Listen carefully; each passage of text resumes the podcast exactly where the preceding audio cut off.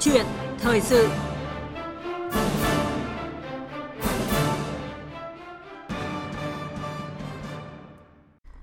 Thưa quý vị, thưa các bạn, một tấm giấy nhỏ và quan trọng đang thu hút được sự quan tâm của dư luận những ngày gần đây, đó là giấy chuyển viện. Căn nguyên của việc này có liên quan đến đề xuất bỏ loại giấy này khi khám chữa bệnh bằng bảo hiểm y tế được nêu tại kỳ họp Quốc hội đang diễn ra. Vấn đề càng đáng chú ý bởi lẽ, để có được tấm giấy chuyển viện, người bệnh phải chịu nhiều phiền phức, thậm chí là có tình trạng tiêu cực khi bệnh nhân xin chuyển tuyến.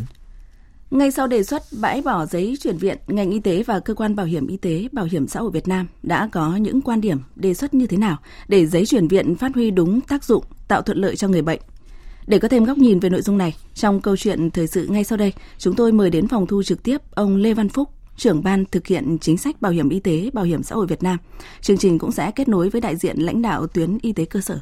Quý vị thính giả quan tâm muốn gửi câu hỏi xoay quanh nội dung này xin gọi đến hai số điện thoại là 0243 934 1040 và 02435 563 563. Xin nhắc lại hai số điện thoại 0243 934 1040 và 02435 563 563. Và bây giờ, xin mời biên tập viên Thúy Nga và vị khách mời bắt đầu câu chuyện thời sự. À, vâng ạ, xin cảm ơn ông Lê Văn Phúc đã nhận lời tham gia chương trình ạ. Vâng, à, xin cảm ơn à, biên tập viên Thúy Nga. Vâng, à, thưa ông, đề xuất bỏ giấy chuyển viện không chỉ được uh, cử tri kiến nghị mà còn được đại biểu Quốc hội quan tâm trong những phiên thảo luận tại kỳ họp thứ 6 Quốc hội khóa 15 đang diễn ra. Vậy thì bản chất giấy chuyển viện có ý nghĩa gì trong thụ hưởng quyền lợi khám chữa bệnh bảo hiểm y tế thưa ông? À, vâng, à, trước hết thì chúng ta cũng biết là giấy chuyển viện à, là một cái công cụ quan trọng trong cái việc à, thực hiện à, chính sách về y tế à, À, để đảm bảo cái hệ thống duy trì bền vững hệ thống y tế. Và à, đối với à, bảo hiểm y tế thì giấy chuyển viện là xác định đã là người bệnh đã được đến tuyến y tế cơ sở tuyến dưới cái nơi đăng ký khám chữa bệnh ban đầu à, để khám chữa bệnh. Và trong trường hợp mà vượt à, khả năng về chuyên môn của tuyến y tế cơ sở ở tuyến dưới thì sẽ chuyển lên à, tuyến trên. Và à, khi được chuyển được viện đúng tuyến thì người bệnh sẽ được hưởng à, bảo hiểm y tế à, đầy đủ à, quyền lợi theo à, phạm vi và mức hưởng. À, cái thứ hai nữa đó là trong trường hợp mà người bệnh à, tự lên tuyến trên để khám chữa bệnh thì à, sẽ chỉ được hưởng một phần à, quyền lợi khám chữa bệnh hoặc là không được hưởng quyền lợi khám chữa bệnh trong trường hợp à, ví dụ như là khám chữa bệnh ngoại trú à, đối với tuyến tỉnh hoặc là tuyến trung ương. Vâng ạ, à, như vậy là quy định rất rõ ràng rồi đúng không ạ? Và từ năm 2016 thì ngành y tế và cơ quan bảo hiểm xã hội Việt Nam đã thông tuyến khám chữa bệnh cấp huyện cho người bệnh. Đến năm 2021 thì thông tuyến tỉnh, tạo thuận lợi cho người dân trong lựa chọn những cái cơ sở khám chữa bệnh mà đáp ứng yêu cầu điều trị của mình. À, tuy nhiên theo ông, vì sao đến thời điểm này thì lại có những cái đề xuất là cần bãi bỏ giấy chuyển viện ạ? À, vâng, à, chúng tôi cho rằng À, hiện tại các quy định về ờ, chuyển tuyến khám chữa bệnh bảo hiểm y tế cũng đã rất thuận lợi ờ, cho người dân. À, thứ nhất là à, chúng ta đã có những quy định về thông tuyến huyện từ năm 2016, có nghĩa là toàn bộ những trường hợp mà đi khám chữa bệnh tại tuyến huyện hoặc là bệnh viện tuyến huyện thì đều được hưởng cái quyền lợi bảo hiểm y tế một cách đầy đủ. Cái thứ hai nữa là chúng ta cũng đã có quy định về thông tuyến tỉnh điều trị nội trú từ năm 2021. À, người bệnh à, có thể vào bất cứ một cái bệnh viện tuyến tỉnh nào để điều trị nội trú cũng được hưởng à, bảo hiểm y tế đầy đủ. Và à, cái thứ ba nữa là à, trong cái trường hợp mà chuyển tuyến à, đối với những bệnh mãn tính để tạo thuận lợi cho người bệnh thì cũng được chuyển trong năm. À, như vậy là à, có thể thấy 62 loại bệnh là được chuyển trong năm ví dụ như là trường hợp ung thư rồi tiểu đường ờ, rồi những trường hợp về bệnh tim mạch. Như vậy ờ, có thể thấy rằng là cái việc quy định là thuận lợi. Thế tại sao mà chúng ta lại dấy lên cái câu chuyện là phải quy định ờ, cái giấy chuyển tuyến hoặc là phải bỏ cái giấy chuyển tuyến? Thì chúng tôi cho rằng thứ nhất là tâm lý thì người dân thì muốn thuận lợi hơn nữa trong cái việc khám chữa bệnh. Muốn đi đâu khám cũng được. Cái thứ hai đấy là chúng tôi nghĩ đó là cái tâm lý chung thôi. Cái thứ hai nữa là à, cái tâm lý cho rằng là cái à, tuyến trên thì luôn luôn là tốt hơn tuyến dưới. Cho nên là người bệnh muốn mong muốn là được lên tuyến trên à, cứu chữa à, chữa bệnh. À, mặc dù là mình cũng chỉ bị những bệnh rất là nhẹ thôi. Cái thứ hai nữa cái thứ ba là à, một số cơ sở khám chữa bệnh thì cũng muốn giữ người bệnh. À, à, muốn có nhiều bệnh nhân thu dung được nhiều người bệnh đến khám chữa bệnh. Và cái thứ tư là cũng phải nói thẳng là à, chất lượng khám chữa bệnh tại tuyến dưới tại một số cơ sở khám chữa bệnh vẫn chưa đáp ứng được cái nhu cầu của người bệnh. Dẫn đến là người bệnh cũng vẫn muốn à, chuyển lên tuyến trên. Và à, đâu đó thì vẫn có cái việc là giữ người bệnh và à, làm khó cho người bệnh khi là chuyển tuyến làm khó bằng những cái thủ tục hành chính đúng dạ, không đúng ạ? bằng những cái tiêu chuẩn áp dụng của dạ. chuyên môn khi mà đưa ra lý do là ờ, không nên chuyển tuyến hay là chuyển tuyến à, vâng thưa ông và để có thêm thông tin nhiều chiều về đề xuất này trước khi tiếp tục trao đổi thì xin mời ông và quý thính giả cùng nghe một ghi nhận của phóng viên đài tiếng nói Việt Nam Giấy chuyển viện hay còn gọi là giấy chuyển tuyến được ví là hàng rào kỹ thuật để người dân không ồ ạt chuyển lên tuyến trên gây quá tải. Đồng thời tránh cho tuyến dưới cảnh điều hưu thiếu vắng bệnh nhân. Đại biểu Quốc hội Nguyễn Công Hoàng, đoàn Thái Nguyên cho biết. À, chúng ta thấy là việc đầu tiên là quyền khám chữa bệnh là của người dân và người dân bất cứ ở đâu bị ốm cũng có thể đến cơ sở gần nhất để khám. Tôi cho rằng là cái việc mà chúng ta làm cái tuyến ấy, thì làm cho nâng cái thủ tục hành chính cho người dân khổ rất nhiều. Có những người mà phải chuyển từ một cái tuyến thấp lên được cái chuyến kia phải mất mấy ngày. Điều đáng nói là dù đã có hàng rào kỹ thuật là giấy chuyển viện, nhưng tuyến trên vẫn quá tải bệnh nhân vì người dân tự vượt tuyến chấp nhận mức chi trả một phần nhỏ của quỹ bảo hiểm y tế. Điều này dẫn tới chi tiêu tiền túi của người dân khi nằm viện vẫn ở mức cao. Theo đại biểu Quốc hội Nguyễn Anh Trí đoàn Hà Nội, cần đẩy nhanh tiến độ thông tuyến khám chữa bệnh bảo hiểm y tế đối với tuyến trung ương và lĩnh vực ngoại trú của tuyến tỉnh để xóa bỏ giấy chuyển viện. Đề nghị thực hiện đúng cái lộ trình gọi là thông tuyến và tiến đến là tất cả các tuyến. Vì cái đích đến ấy là ở cái chỗ là người bệnh nếu có thẻ bảo hiểm y tế thì muốn khám đâu thì khám. Mà đó mới đúng là bản chất thật của bảo hiểm y tế. Cơ quan bảo hiểm y tế và nhiều bệnh viện tuyến dưới cho rằng khi chưa thông tuyến trung ương mà bỏ giấy chuyển viện sẽ phá vỡ hệ thống y tế. Vì vậy, cần có sự phân cấp cụ thể, trường hợp nào được chuyển tuyến trên, bệnh nhân nào nên để tuyến dưới điều trị. Ở một góc nhìn khác, đại biểu Quốc hội Phạm Khánh Phong Lan, đoàn thành phố Hồ Chí Minh cho rằng. Căn nguyên cuối cùng là giáo dục và y tế mình để cho nó tự xoay sở tự xã hội hóa kiểu này là chết người dân. Và mọi thứ thì nó cũng vẫn phải theo giá thị trường thôi. Và cái chi phí y tế ở tất cả các quốc gia nó đều là cái chi phí đắt nhất.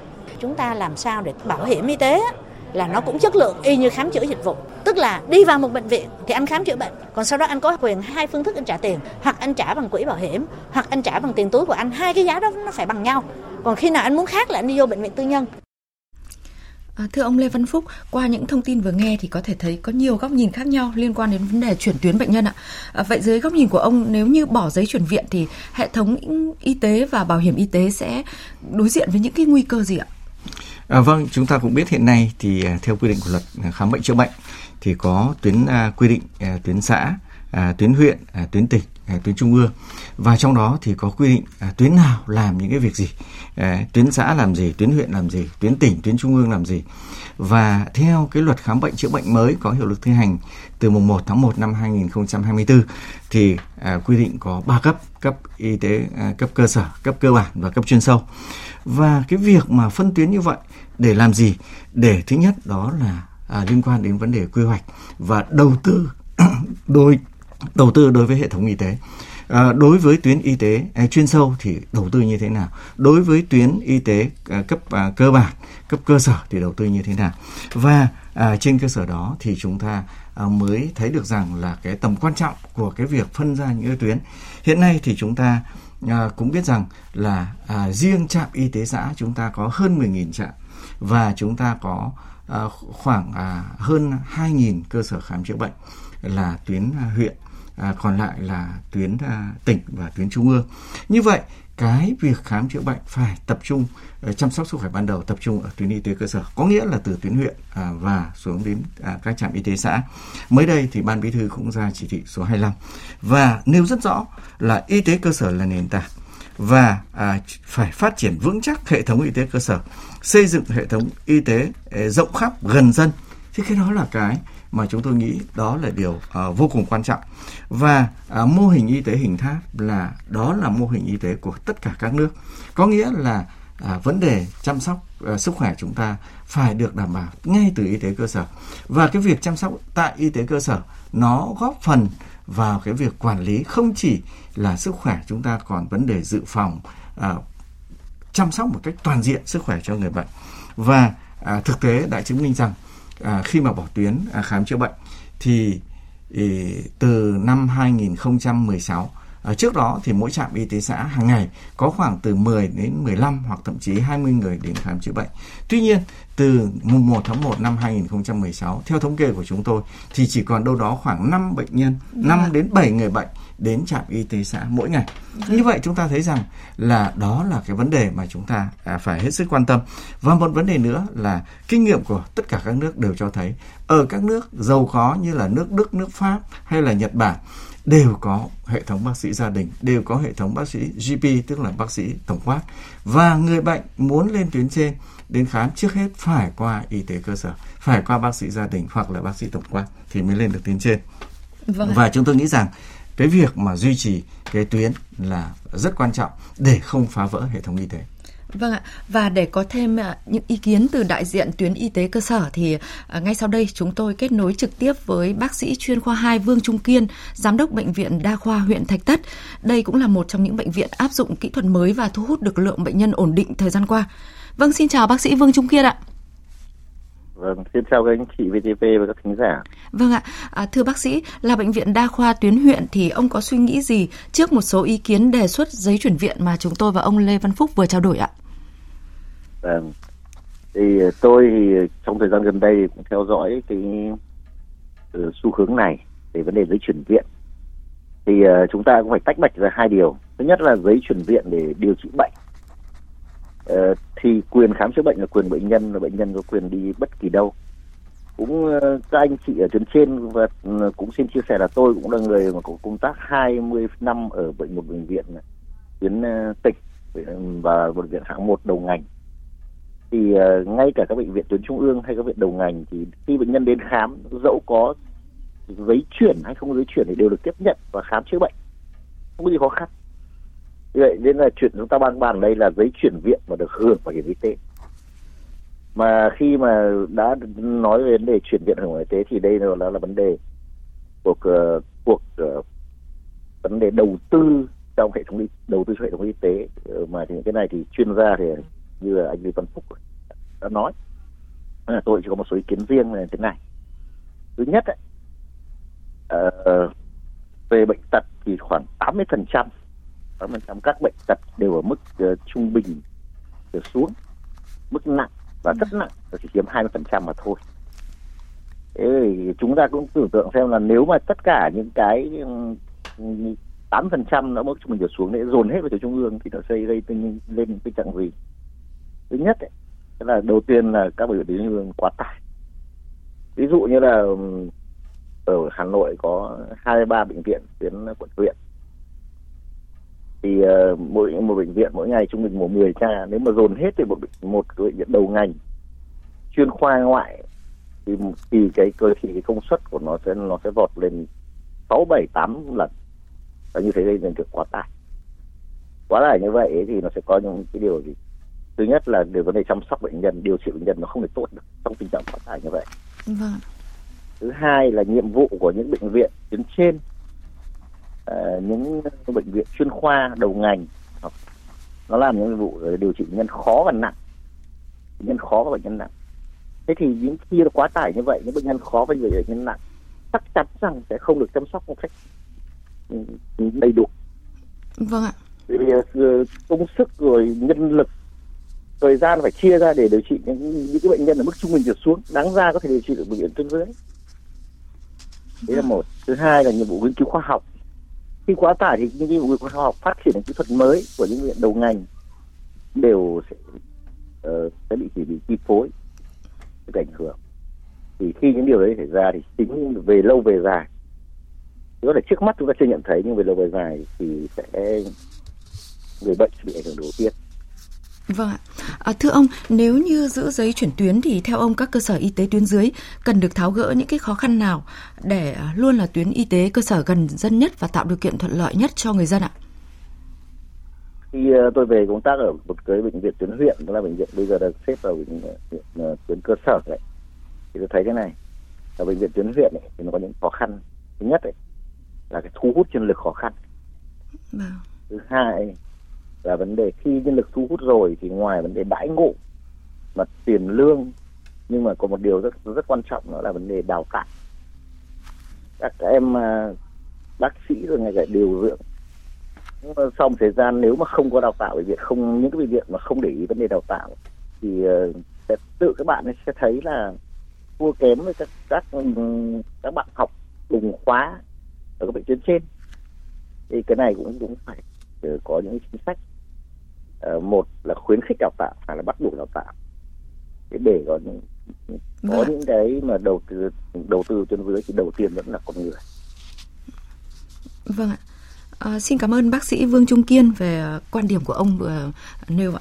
À, và thưa ông Lê Văn Phúc, sau khi nghe những góc nhìn từ bác sĩ chuyên khoa 2 Vương Trung Kiên tại tuyến y tế cơ sở thì ông có nhận định gì ạ? À, vâng, à, chúng ta cũng thấy là bác sĩ Kiên à, đã à, nói lên những cái quan điểm của mình. Và tôi cho rằng đó là rất là chính xác. Bởi vì chúng ta có đến 80% là những bệnh nhẹ bệnh thông thường bệnh ờ, ở mức độ trung bình à, trở xuống. Thì cái đó hoàn toàn có thể à, điều trị tại ở, ở tuyến y tế tuyến huyện tuyến à, à, cơ sở. Và những bệnh nặng là dành cho điều trị ở tuyến trên. Và nếu chúng ta thấy rằng nếu tất cả bệnh nhân nếu tất cả người bệnh đều đổ lên tuyến trên thì chúng ta sẽ không thể nào có một cái nguồn nhân lực có một nguồn cơ sở vật chất để đáp ứng được. Và cái việc đầu tư tôi nói ví dụ đầu tư những phòng mổ tại các bệnh viện tuyến dương nó chắc chắn nó sẽ khác với những phòng mổ ở bệnh viện tuyến huyện. Mà nếu chúng ta lại chỉ lấy những phòng mổ đó để mổ để phẫu thuật những cái bệnh rất thông thường thôi thì rõ ràng là nó sẽ tạo nên cái sự tốn kém và không cần thiết tạo nên cái sự quá tải. Và cái đó là cái mà chúng ta à, cần phải à, xem xét và à, chúng tôi nghĩ rằng là à, làm cái người mà công tác tại tuyến y tế cơ sở thì bác sĩ Kiên đã nói lên hết những cái à, vấn đề những cái quan ngại nếu mà chúng ta bỏ ở giấy chuyển tuyến. Vâng ạ. Còn quan điểm của bệnh viện tuyến trung ương thì như thế nào ạ? Xin mời ông và quý thính giả cùng nghe ý kiến của tiến sĩ Dương Đức Hùng, giám đốc bệnh viện hữu nghị Việt Đức ạ. Chúng tôi thấy rằng vẫn cần phải duy trì cái quy định về phân tuyến. Cái thứ hai nữa, trên thế giới cũng như vậy thôi.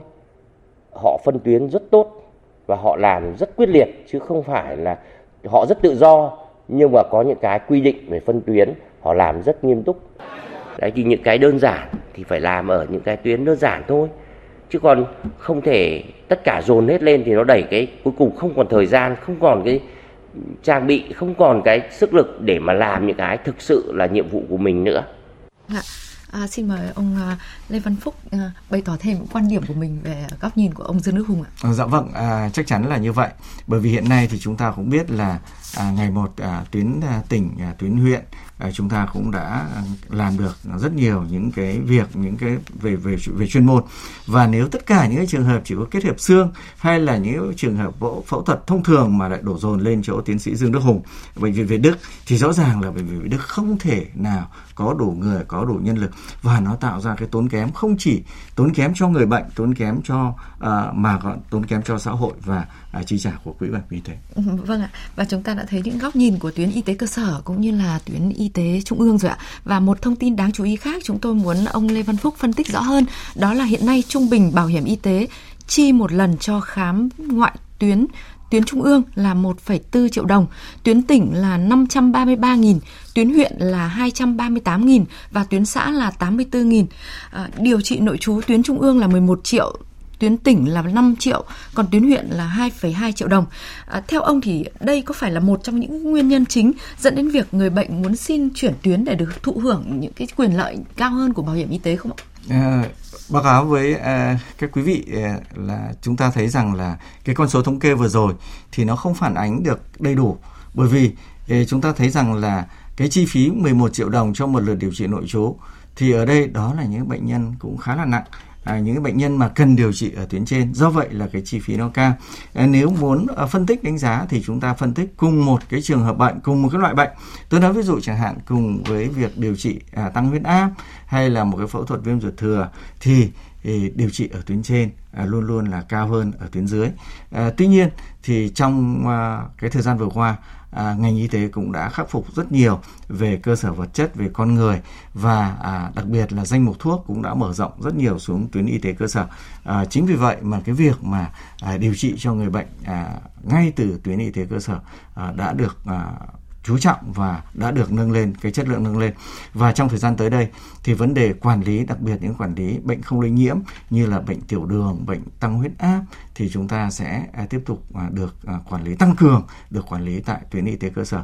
Và à, như vậy nó mới đảm bảo được cái hiệu quả và người bệnh như vậy mới được chăm sóc một cách toàn diện. Và à, những cái lúc mà à, trong những trường hợp mà người bệnh à, bị nặng hơn thì vẫn được chuyển lên tuyến trên một cách dễ dàng.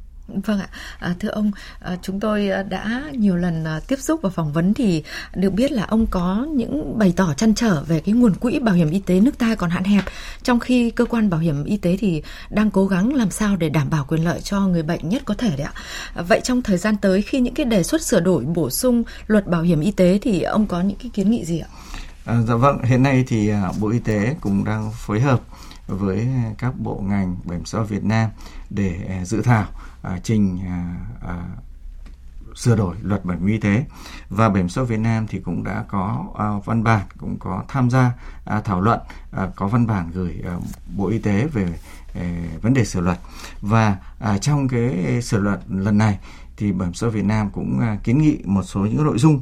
Thứ nhất là quy định à, về mở rộng cái nhóm đối tượng tham gia bảo hiểm y tế để làm sao làm sao là đến năm 2025 thì đạt được 95% dân số tham gia bảo hiểm y tế.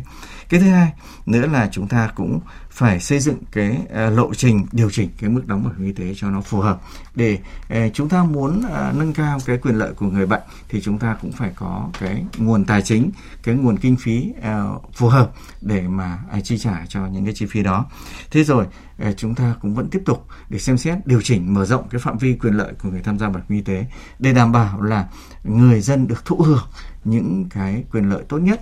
Và hiện nay thì chúng tôi cho rằng là à, chúng ta à, chính sách bảo hiểm y tế tại Việt Nam cũng đã tốt rồi à, chúng ta sẽ tiếp tục mở rộng và chúng ta cũng sẽ bàn đến cái cũng sẽ đề xuất đến câu chuyện là tuyến khám chữa bệnh để vâng. làm sao vẫn duy trì được tuyến khám chữa bệnh nhưng cũng tạo được cái thuận lợi cho người bệnh mỗi khi cần à, phải chuyển lên tuyến trên điều trị và cuối cùng đó là vấn đề quản lý và sử dụng quỹ bảo hiểm y tế một cách hiệu quả nhất à, để đảm bảo là người dân được chi trả à, một cách tốt nhất à, từ quỹ bảo hiểm y tế. Vâng, và mới đây thì nghị định 75 của chính phủ đó thì cũng đã quy định rất là nhiều và đổi mới rất nhiều những cái quyền lợi để dành cho cơ sở khám chữa bệnh cũng như là điều chỉnh cái mức hưởng của những nhóm đối tượng à, mà còn nhiều thiệt thòi trong xã hội đúng không ạ? Dạ vâng ạ. Vừa rồi thì nghị định 75 cũng đã tháo gỡ một số những cái khó khăn à, kể cả cho à, cơ sở khám chữa bệnh cũng như là mở rộng quyền lợi à, và mở rộng cái đối tượng à, tham gia bảo hiểm y tế. Vâng, à, xin cảm ơn ông về thông tin vừa cung cấp và xin cảm ơn sự quan tâm của quý thính giả.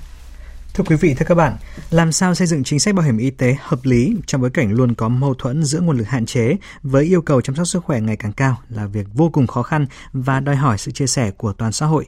Chỉ thị 25 về việc nâng cao y tế cơ sở là một cơ hội tốt cho ngành y cùng cơ quan bảo hiểm xã hội tăng cường năng lực y tế tuyến dưới, giảm bớt áp lực cho tuyến y tế phía bên trên và tạo điều kiện cho ngành y tế vận hành theo các cơ chế chuyên môn mà không dùng đến các biện pháp hành chính và đồng thời tạo điều kiện thông thoáng và thuận lợi nhất cho người bệnh. Quý vị và các bạn vừa dành thời gian cho câu chuyện thời sự sáng nay.